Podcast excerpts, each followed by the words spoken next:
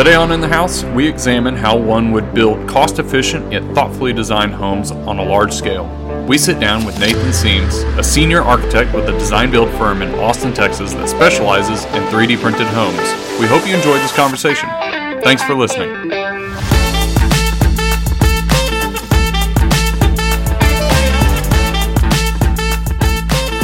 Nathan, good to meet you. Um, why don't you, can you take a second and maybe tell us about yourself and uh, what it is you do and just kind of give us a little history? Yeah.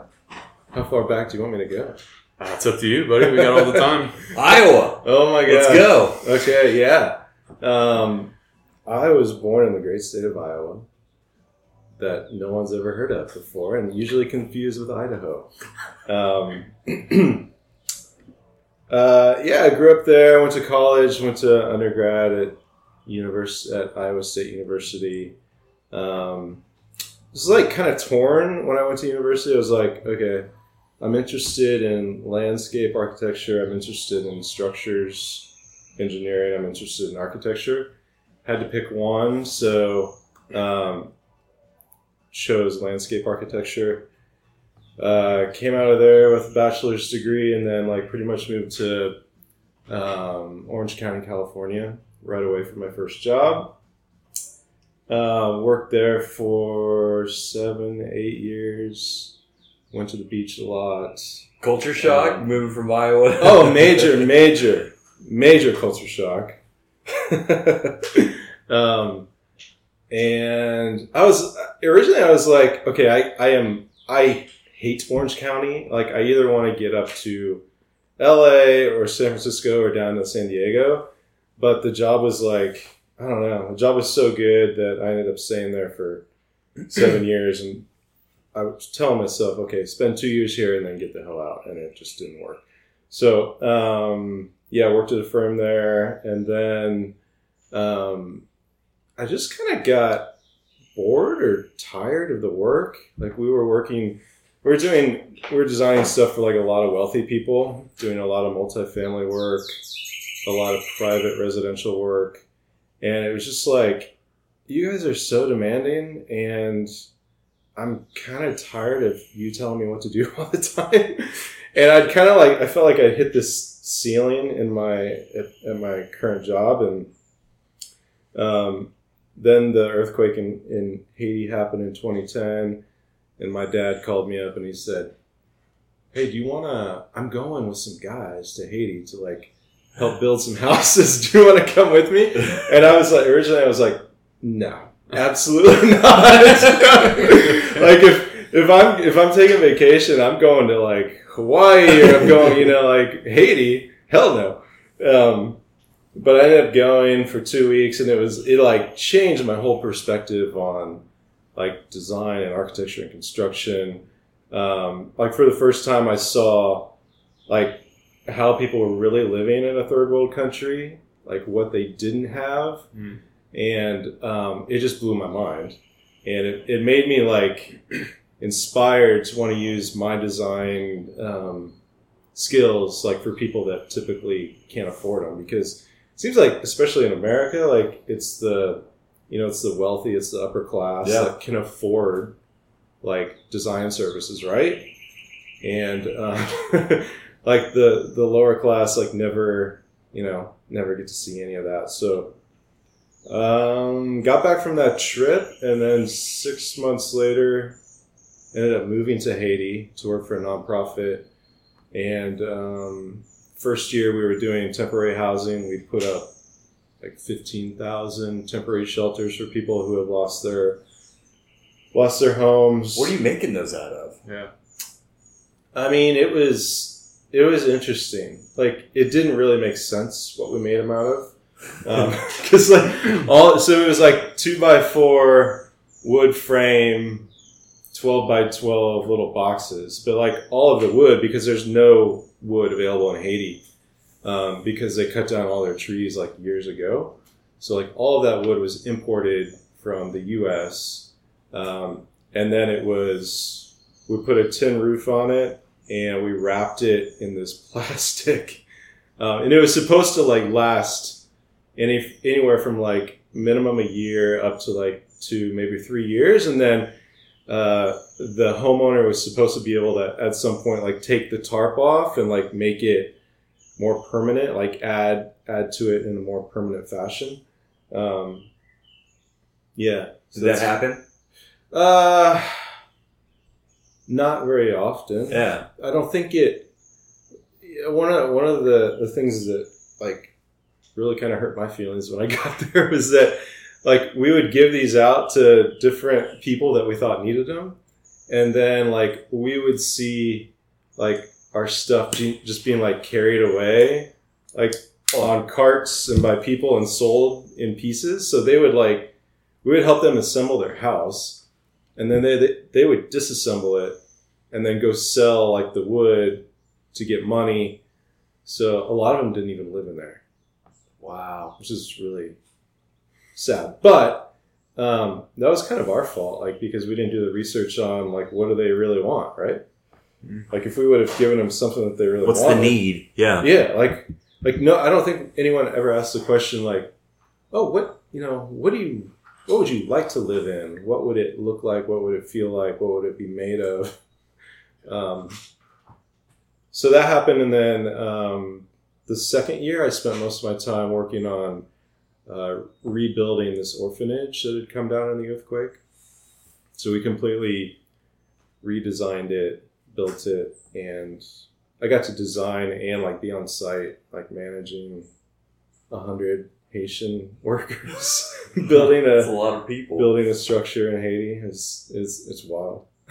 Did you have to curate skill sets, or did people come knowing? Oh, we had we had to teach them a lot. Um, I mean, they have they have masons over there, but not to the same skill level that we have here, and their their building methods are just Sure. a lot different. They don't like to use steel. Yeah. in their in their CMU block structures. So um, there's just a, a lot of stuff you have to keep track of when you're building something over there because even like when when you're you're paying for the concrete trucks to come deliver the concrete to your site to pour the slab, like a lot of the times they'll like stop off on the way to your place. They'll stop off at like three or four other places and like you know sell part of your concrete away. No way. Yeah, and then like before they get Where's to my you, yards? yeah, and so you just have to you have to be on them like constantly, otherwise like you'll. Is wild. It is super wild. I I um I ended up buying this motorcycle while I was there, and I was like driving back and forth between the job site and where I lived, which was like twenty minute ride. Um, had never ridden a motorcycle before in my life until I like bought this dual sport, and um, it was it just felt like anything goes. I mean, whatever you can get away with, you can do there. No one's watching. Yeah, there, there's no regulations. No there's regulations. No code. There's no inspections. It's just. It's, That's, that's interesting from a life sta- safety standpoint, like uh, that you you know for the, the erecting of whatever you're doing, and then at the end of the day, people are going to reside in this. Like, how do you how how much integral and care do you you, you give to that? you know? Yeah. Um, what was I going to say? I just lost my thought. oh, um, it's funny. We showed up to this orphanage site, and um, once like the local community found out that we were going to rebuild the structure and like how big it was going to be, and like the nonprofit that was involved in that I was working for that was going to do this, all of a sudden they're like, "Well, you have to you have to submit for a permit," and we were like, "There's what, okay, what do you mean? What what do you need to see? What, what's Like, the AHJ? Yeah. like, what, what drawings do you need to see?" And um, so like, well, you know, we don't we don't exactly know. Just you know, give us some drawings and. We'll review them and take a look at them, and you have to pay us this fee, by the way. right. We're like, uh, oh, there it is. Okay, Yeah. okay, okay. Can I ask a question? Cool. Well, of course. Come on, man. know what's the protocol. Or Come on, man. Yeah. Throw whatever you want. So obviously, what you were doing, incredible stuff, incredible subject matter. Um, would you mind talking a bit about the budget side of it? How do you budget for that stuff, and who's? I, heard you say nonprofit. Like, Yeah. You given a set amount, and that's your budget for that project, and you have to kind of just figure it out, or how, how does all that work? Yeah, that's a great question. Um, so the nonprofit I worked for, don't judge me based on this. This is just, um, yeah, this has no reflection on me. But and no offense to anyone who, yeah, yada yada yada. Um, Boo! what? Say it. So the nonprofit that I worked for had a really, really close relationship with um, one, no, two particular news anchors at Fox News, and they were like big, big donors. One of them was actually Greta Van Susteren, who's no longer on Fox News. Mm-hmm. The other one was, was Yeah. Sean Hannity. Yeah. They both came down like repeatedly um, just to like see progress. And the weird thing is like our budget kept increasing because right. um, when Greta got involved, she gave like a million or two million to the project, and then she would put the project on Fox News, and then like we would continue to get more and more money coming in. So Yeah. the project just like it kept growing and growing and growing. I think we had it's like a ten acre site, and we were originally just going to build like a thirty thousand square foot multi-purpose building, which would be dormitories, classrooms, cafeteria, outdoor kitchen, restrooms, all that stuff. It grew into like soccer fields, basketball courts, like a machine shop. Um, Usable spaces. Yeah. so the awesome. budget, the budget was constantly moving. I guess is what I'm I'm trying to say. So it was pretty much impossible. It felt and it felt like there was really no budget. It felt like anything we wanted to do, they could find the money for. So we didn't. Um, It's incredible. So either you're in the poorest place possible and you have no budget, or you're in the richest place possible and there's no budget. yeah. Yeah, I mean, so many people like in the U.S. wanted to donate to it because they could say, you know, look, look what I did with my money, and Sure, yeah. PR value, yeah, charity. it's all about marketing. Really. I'm sure afterwards, like seeing kids playing soccer out in the field is just like it makes your heart melt. It's like a, a nice Oh, thing. man. So Yeah. were those amenities that were added, were they requested or kind of to the very first point, was there any research done to go, hey, you guys should have a soccer field, so we'll just put one in, or Uh, I wish I. I feel like I fought to get the community's input on things, but I felt like um, the headquarters of where the nonprofit was in North Carolina, there were people there that wanted to make decisions um, from there that were not willing to come down and see like the state of things in Haiti. And so you had a bit of that going on where people in North Carolina were like pulling some of the strings just because they wanted to have a say in the matter and they wanted to be able to have a little bit of their control and justify their job, right? Um, so there, there was a lot of stuff that got built that um, probably would have been built differently if we would have really engaged the community.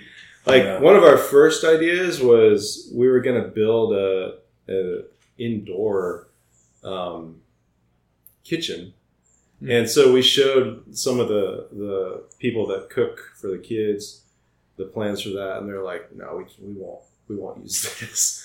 Like we you can build Why? this, we won't use this. They don't cook out. They don't cook inside. They only cook outside.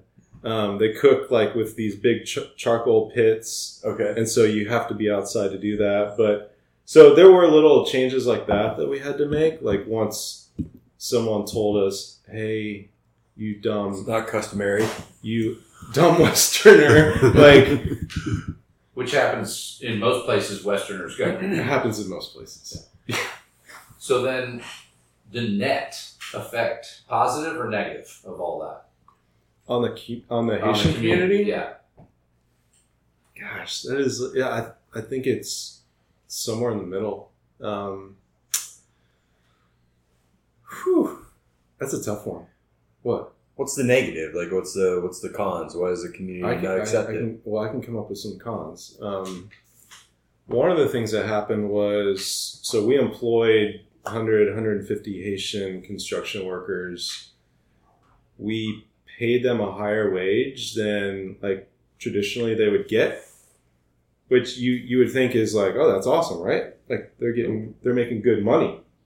The problem is um, once our job was over Oh, it's not they, it's not that easy to go out and get another job. So like your typical Haitian person might work for a year and then might not have work for a year and then might find work in, in another year later, right?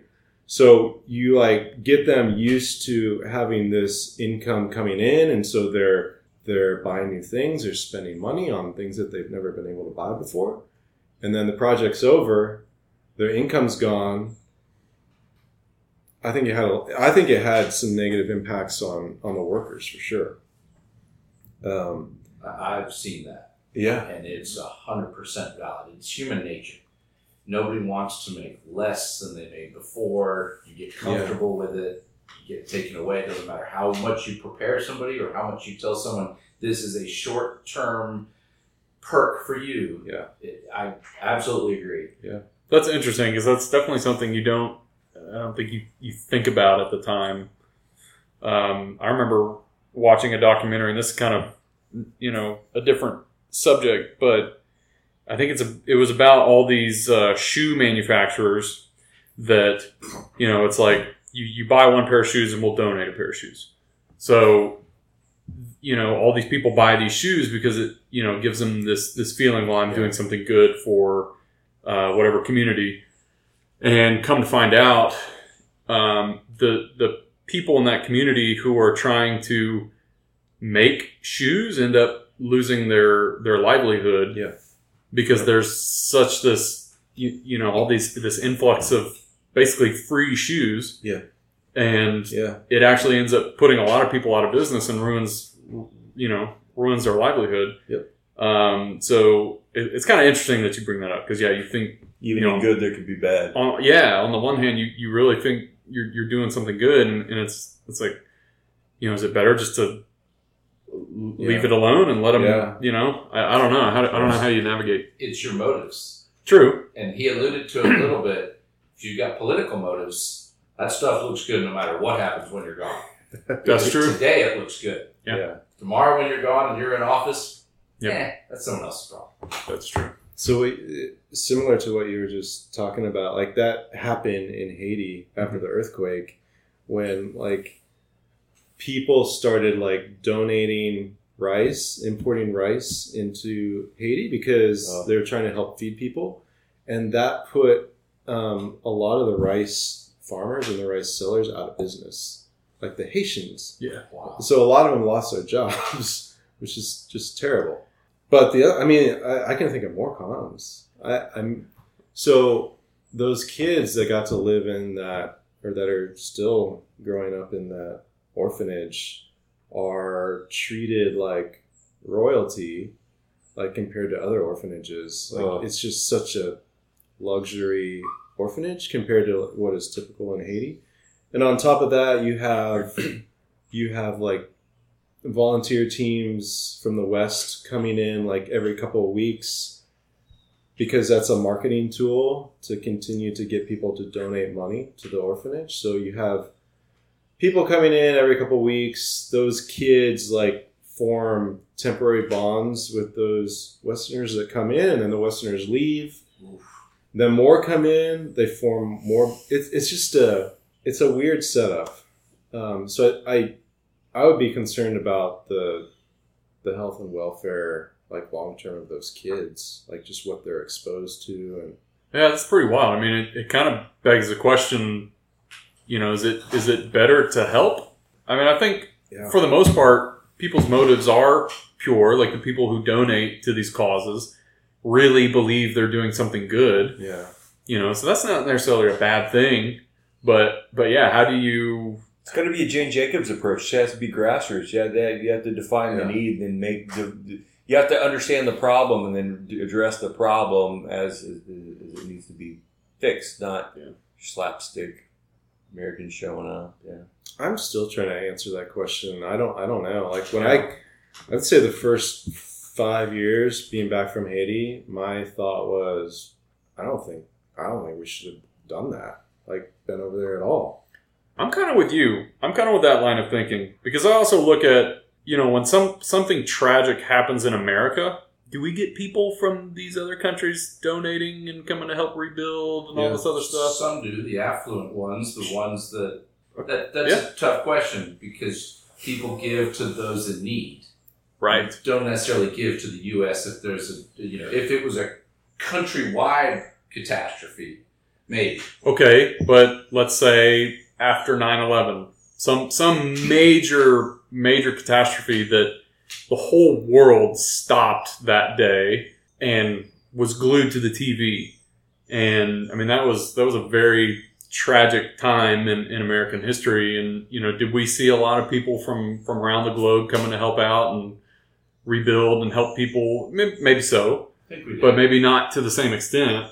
And so it kind of begs the question: Do you, you know, is it better just to let them handle it on their own and, and rebuild and kind of pull themselves up from their by their bootstraps and figure it out, or or what? I mean, comes down to some fundamental questions. And I think probably the first one, and I'm going to use an analogy, is how many times do you want to rebuild New Orleans after it gets flooded from a hurricane? Okay, At what point are we fighting something that's just dumb? you're right. Is it smart to live in Haiti? Is, is that Yeah. something that should be done in general? Are there enough resources? Is the population right? You know, Mhm. those are the first things. Sure. And then I think Mark's totally right. Ask them, Yeah. what do you need? Do an analysis. And it's not, oh, you guys don't have any food? Pizza Hut. Let's get a pizza over here. We fix the problem. But why don't we do that? That seems so simple. Why not? You know, when somebody's We have a hard time listening. Okay, but if Yeah. somebody loses a loved one, you know, do you, you you usually what do you need? You know, anything you need, you let me know and I'll facilitate that. Why don't we do the same thing in that scenario where if there's a horrible earthquake, you know, somebody says, "What are your needs? What can we help you with specifically?" And then facilitate those exact needs and we don't go, Two weeks later, everybody's forgotten "Okay, well that happens anyway." to everything. Oh, I get that, but I mean that happens regardless. I mean, who cares? The news is gonna, you know, yeah, they're gonna move on to whatever the next hot topic is. So I mean, Yeah. I'm gonna punt because this beautiful man I met in graduate school. So you went from landscape architecture and you went to uh, architecture. What what happened there? So You mean why did I switch? yeah, I mean, I, I think the the trip, the two years in Haiti, had a lot to do with it. Um, I think partially because like working in landscape, I felt like we were either working for a developer who already had a vision, or an architect who already had a vision, and we were just like executing that vision. And so it didn't feel like there was as much creative license in, at least in like the the realm of landscape that I was working in, and that was frustrating. And then um, being in Haiti and like seeing the housing need, like really got me interesting, interested specifically in housing. and the dwelling. Yeah, and uh, that's what I mean. Ever since my trip to Haiti, that's what I've been mostly, you know, working on is housing. That's what I'm most interested. in. Um, so it's like okay, and I I kind of always like, you know, I was I was kind of always debating or waffling in between landscape and like true architecture, and so I think it was just a matter of time a little bit too. Um, but yeah, did that answer your question? Yeah, yeah, yeah. You, you wanted to uh, get into it. Why, why'd you go to Houston? What University? Of I go to Houston. Um, well, when I came back from Haiti, I landed in Texas. Yeah, baby. Landed in Texas. um, so prior to Haiti, being in California, I like got rid of all my crap. I got rid of like obviously my apartment. I sold my car. Like downsized all my clothes. Um, and then when I was in Haiti and I ended up meeting my now wife, who is like doing nonprofit work too. She's from Texas, and I, my thought was, oh, I'd, I'd love to be able to bring you back to California, but I have nothing there. so, and she's like, "Oh, that's fine. I come back to Texas. I've got a house. You know, we can we can settle down for a little bit and figure out what's next." Um, and I was like looking at going to schools out of state, and it was just a lot more money. So, University of Houston. I was trying to stay in Texas. More practical. Yeah. Yeah. I always remember you would be in studio. You treated it like a job. Uh-huh. You were there nine to five. Like you were, you your ass was in that chair. Oh, yeah. doing the work. Like you I was there eight, eight to. Oh, sorry, sorry, eight to five. Yeah. yeah. Uh, With your history, how do you define architecture? What is it to you? Oh shit. you have to answer. That is, that's such a hard question, but a great question. um, I mean, I feel like the first like fundamental thing you have to be able to do is you have to like a structure should protect you from the elements, right? So it, it's got to keep the rain out. Um, it has to respond to the local context. It has to thermally perform well. It has to be oriented right in terms of like how the sun is is moving.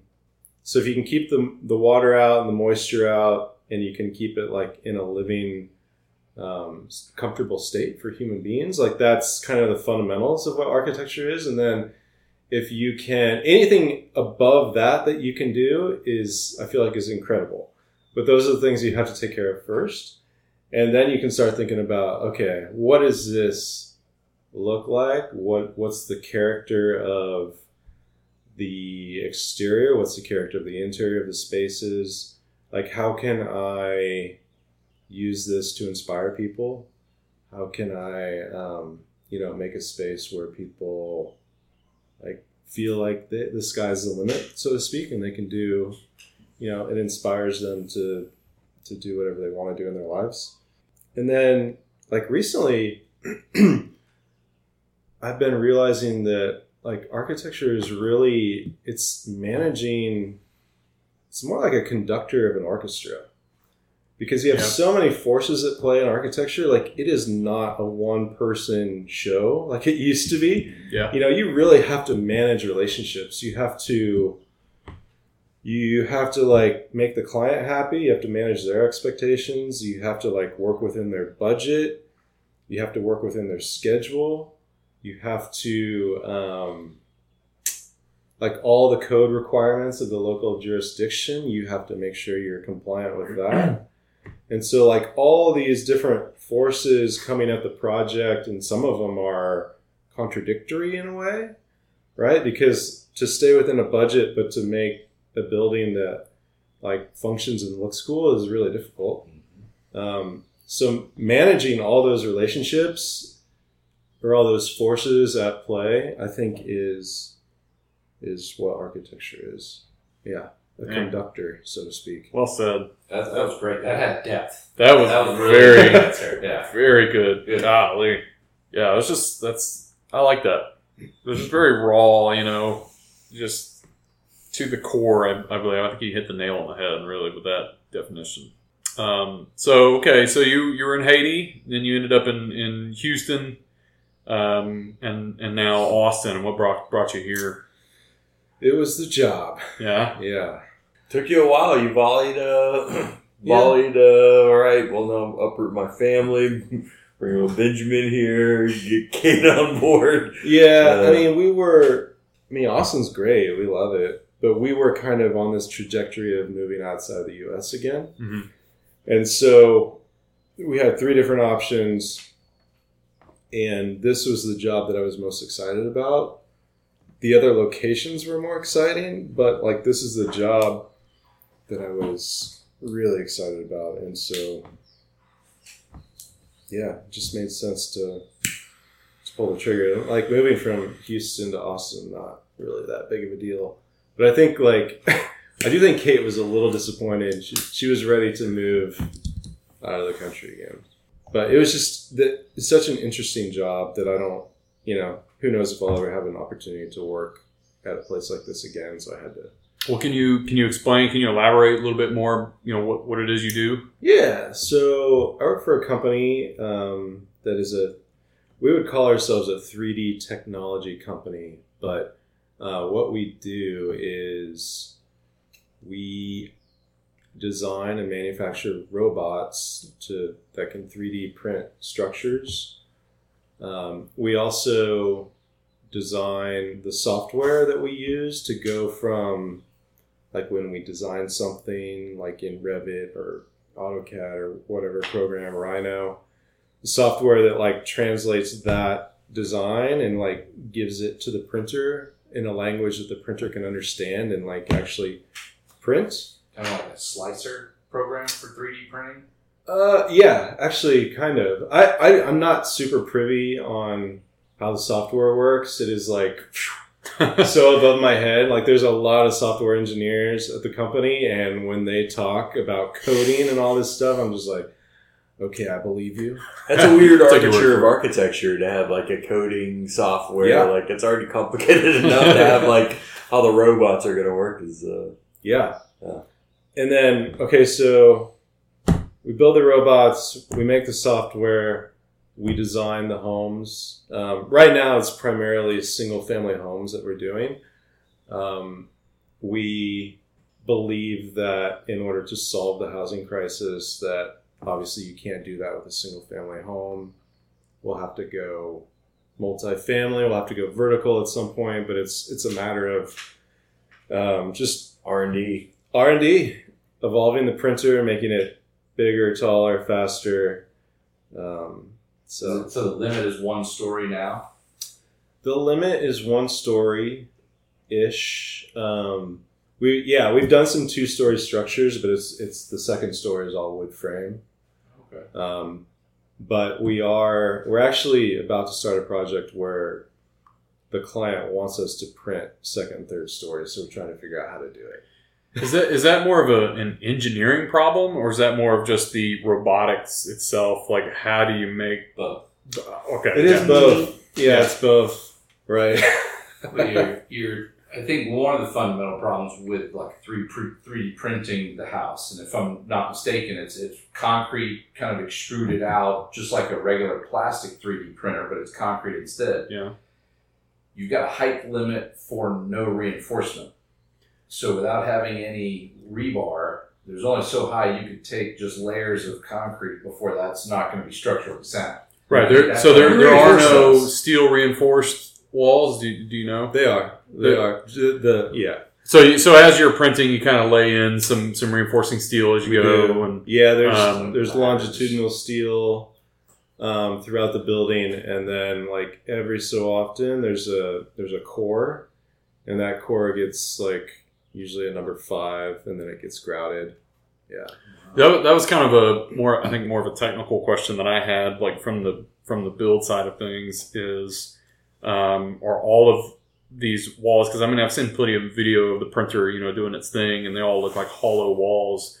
Do you go back later and solid fill with with high strength grout or, or something? You have to insulate it, right? You have to have some thermal capacity to hold. Yeah. Yeah. That, that was another question was like waterproofing, water management. I mean, this is obviously your exterior wall. So do you have some kind of admixture like a Xypex or something that you put in the concrete to repel water? Do you do something on the backside? I mean, technical Yeah. stuff. Sorry. no, I love these questions. This is like I, I live in this realm of Yeah, yeah. thinking. Um, yeah. So the the cool thing about our our wall system is um, there's a cavity, obviously, on the the exterior wall, and that can be filled with with uh, spray foam insulation. okay. Um, and so we can really easily change the the R factor of our wall by like making it narrower or making it um, thicker. So like if we if we go up north and print in a different a colder climate, like yeah.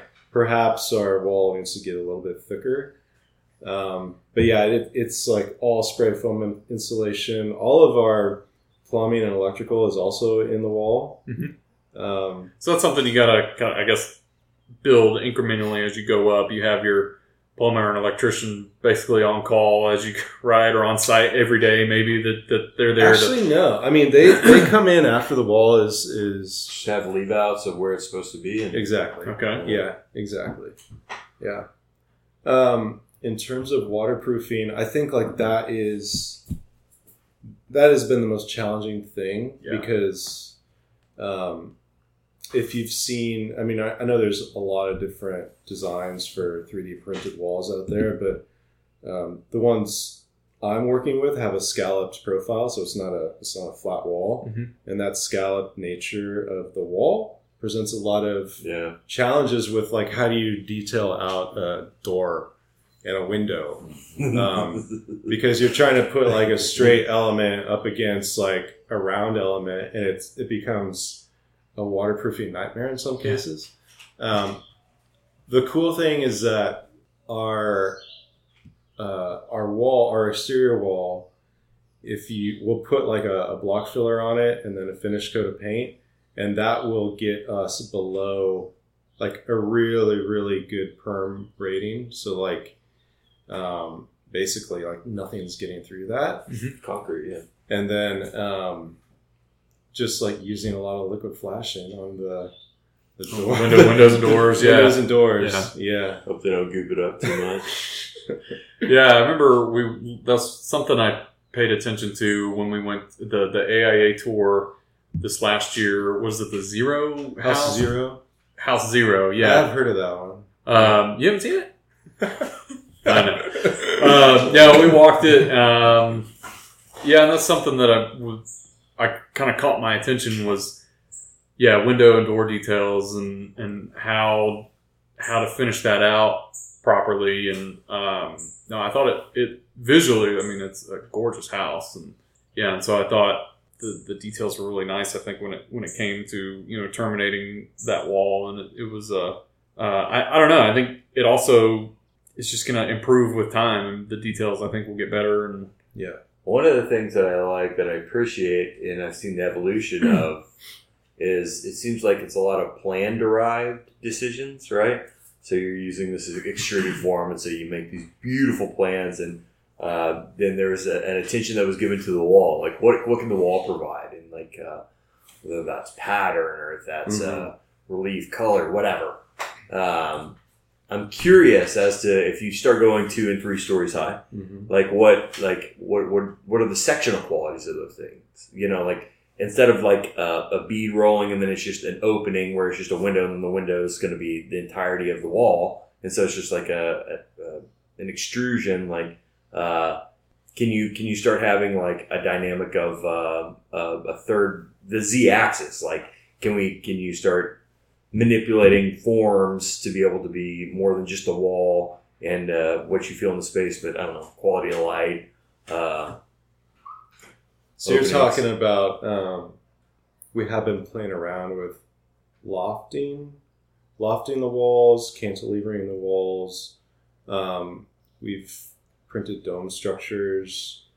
Um, so not only in plan can you articulate the wall, the form of the wall, and make it look organic, but you can also start to play with that in the z direction. Um, so it opens up a lot more possibilities in terms of form, right? Yeah. Because like you're not working with as many right angles, which again makes it more difficult when you go to finish out the kitchen and the bathroom and um, add furniture because furniture wants to furniture wants to be up against like a straight wall, right? Um, but yeah, it, it opens up a lot more opportunities to to just play with different forms if, if that's what you're. yeah, yeah, it's more of a poche condition where you're treating it as a, a three dimensional object instead of just living in a, in a, in a plane realm. You guys have like you're killing it. You're you're, you're testing the boundaries of it like daily and uh, figuring out what works and what doesn't work and probably taking a lot of ideas behind the shed and being like that wasn't what that wasn't worth the uh, headache and it's not solving a problem so we're not going to do that. But I, lo- I love that process. I love that Yeah. iteration. We sorry we have made a lot of mistakes. Um, we did a lot of mock-ups early on for doors and windows and where we were like that's terrible that will never work. You're on Like, the frontier. that is how we're not doing it. Yeah, like literally um, i think we did like 20 window and door mock-ups before we feel like we had something that we could deploy in the field. Um, but it was yeah it was like tons of failure at first. Yeah. yeah, I can imagine. I guess to that point, the concrete that you use to print, it's not a concrete you can just call ready mix or anybody, is it? No, it's, It's, a not. specialized mix. It is a propri- proprietary mix. Um, So then, why concrete and not plastic? You know, because then we could take all this plastic, melt it down. Because I'm watching guys on YouTube that just take plastic bottles and create new strips, and then so I'm just curious of why you ended up on concrete for the media, and not something else. Yeah. Is it structural reasons like concrete's just Well, I think like like um, our system is it has a lot of similarities to masonry construction, right? So like CMU block, um, people kind of understand that system. Um, AHJs understand that it's like it's written into the code, and so our system isn't so different that I mean it's different enough to where we have to we have to work with code officials to help them understand like Sure. yeah, the physics of our system. Um, but like, I mean, once you go into a different material, like you're talking about plastic, now you're talking about completely rewriting codes, um, creating brand new codes that have never existed before. And that is, I think, a massive undertaking. Not that it shouldn't um, eventually go there. And I, and I don't, I don't know that we will be printing with concrete forever. I mean, I think we are we're testing different materials all the time. Um, I don't see that side of things as much, so I can't speak to it, like what the materials are. But um, I think concrete, just because like so many people are already building with concrete, and that was probably the easiest place to start. is it just a, a, a from a cost perspective probably cheaper to use a, a concrete than it is some kind of plastic or, or polymer maybe that Yeah, that I I would assume so, but I, Yeah. honestly, I'm not I'm not sure. Um, do you, do you do a lot of BIM where you do a lot of modeling ahead of time to try to work out some of the kinks? Because I mean, I'm sure with the 3D printing, it's you're printing the finished product, so there's no going back. Right. There's no rework.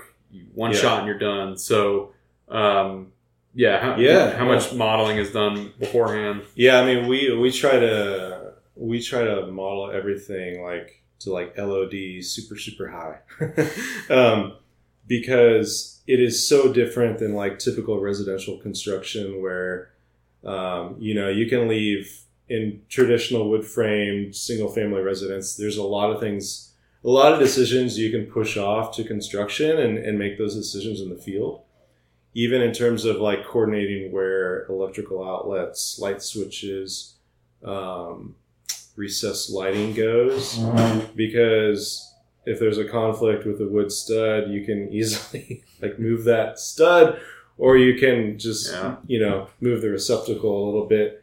With our system, it- it's it feels much more in terms of like the amount of coordination and BIM that we have to do up front is more like a commercial building because um, like all of our receptacles, all of our switches, all that stuff like gets um, there's a void that doesn't get printed so that that electrical sleeve can like slide right in.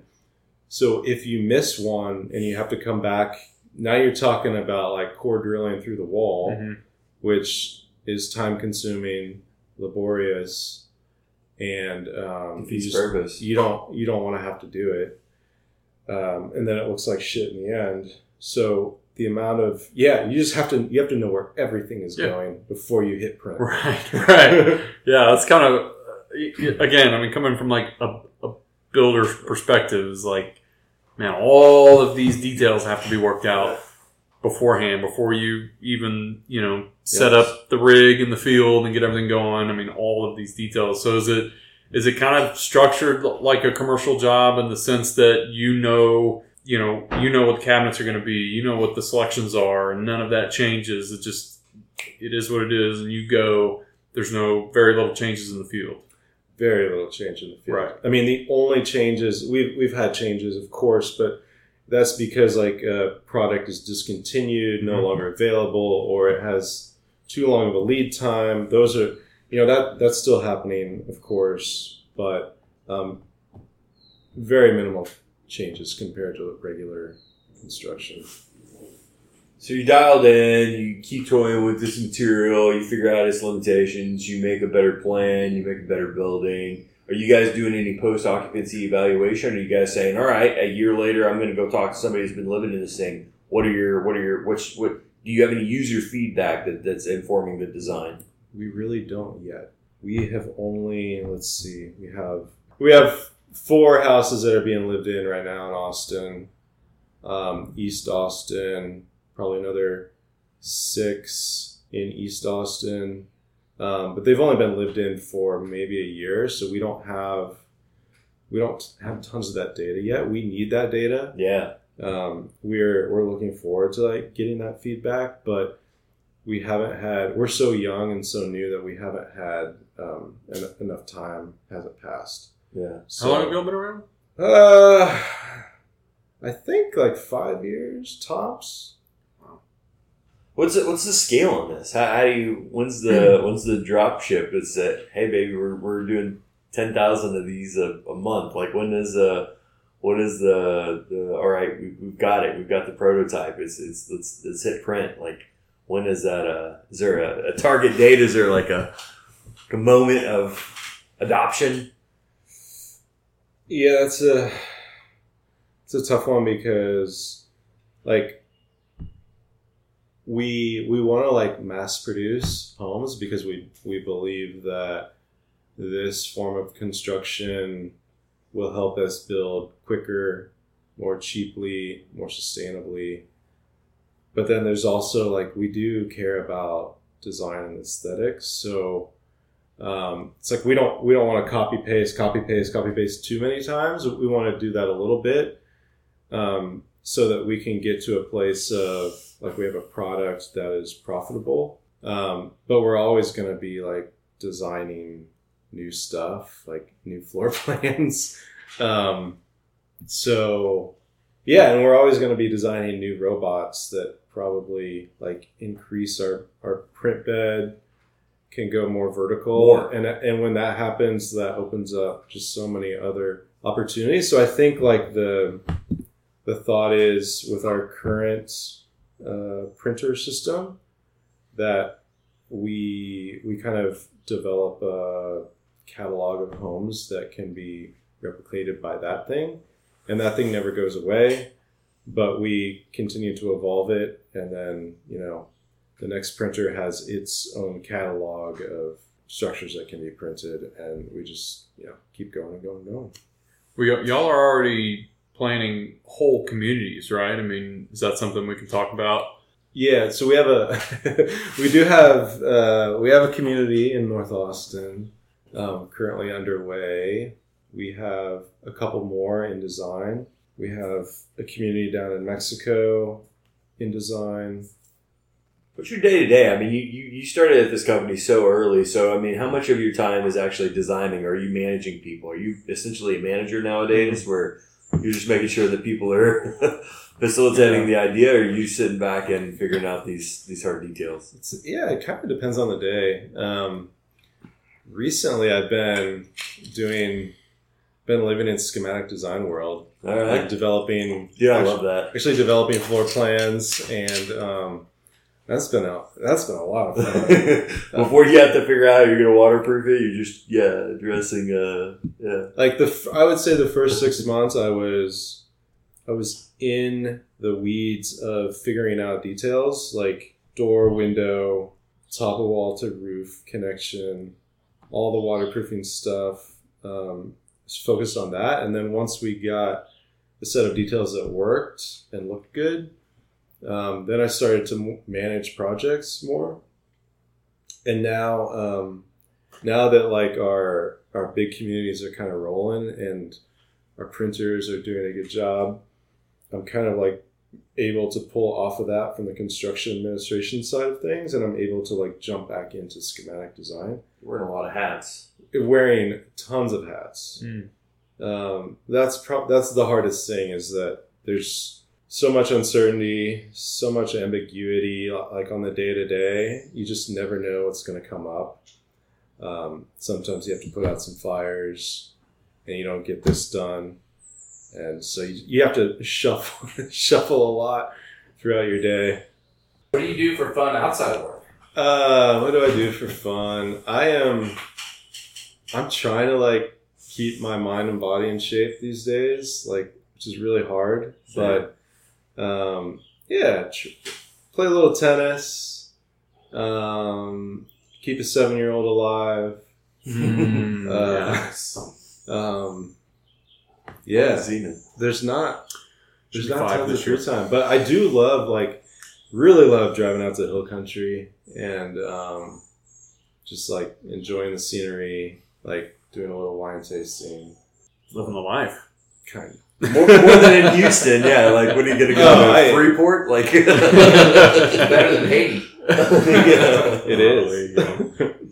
Cool, man. All right, well, appreciate having you on, man. Um, uh, it was good talks. I feel like we got a got got through a lot. Uh, We'll definitely have to get you back on. Um, yeah, I mean, th- there's so much. I mean, especially as the technology develops and you know we're able to do bigger and better things. I think yeah, we'll definitely have to uh, get you back on and, and talk about some of those if you're able to. Yeah, this is So- fun. Yeah. Um, but yeah, appreciate your time and uh, yeah, I look forward to getting you back on. Cool. Thanks, guys. it's fun.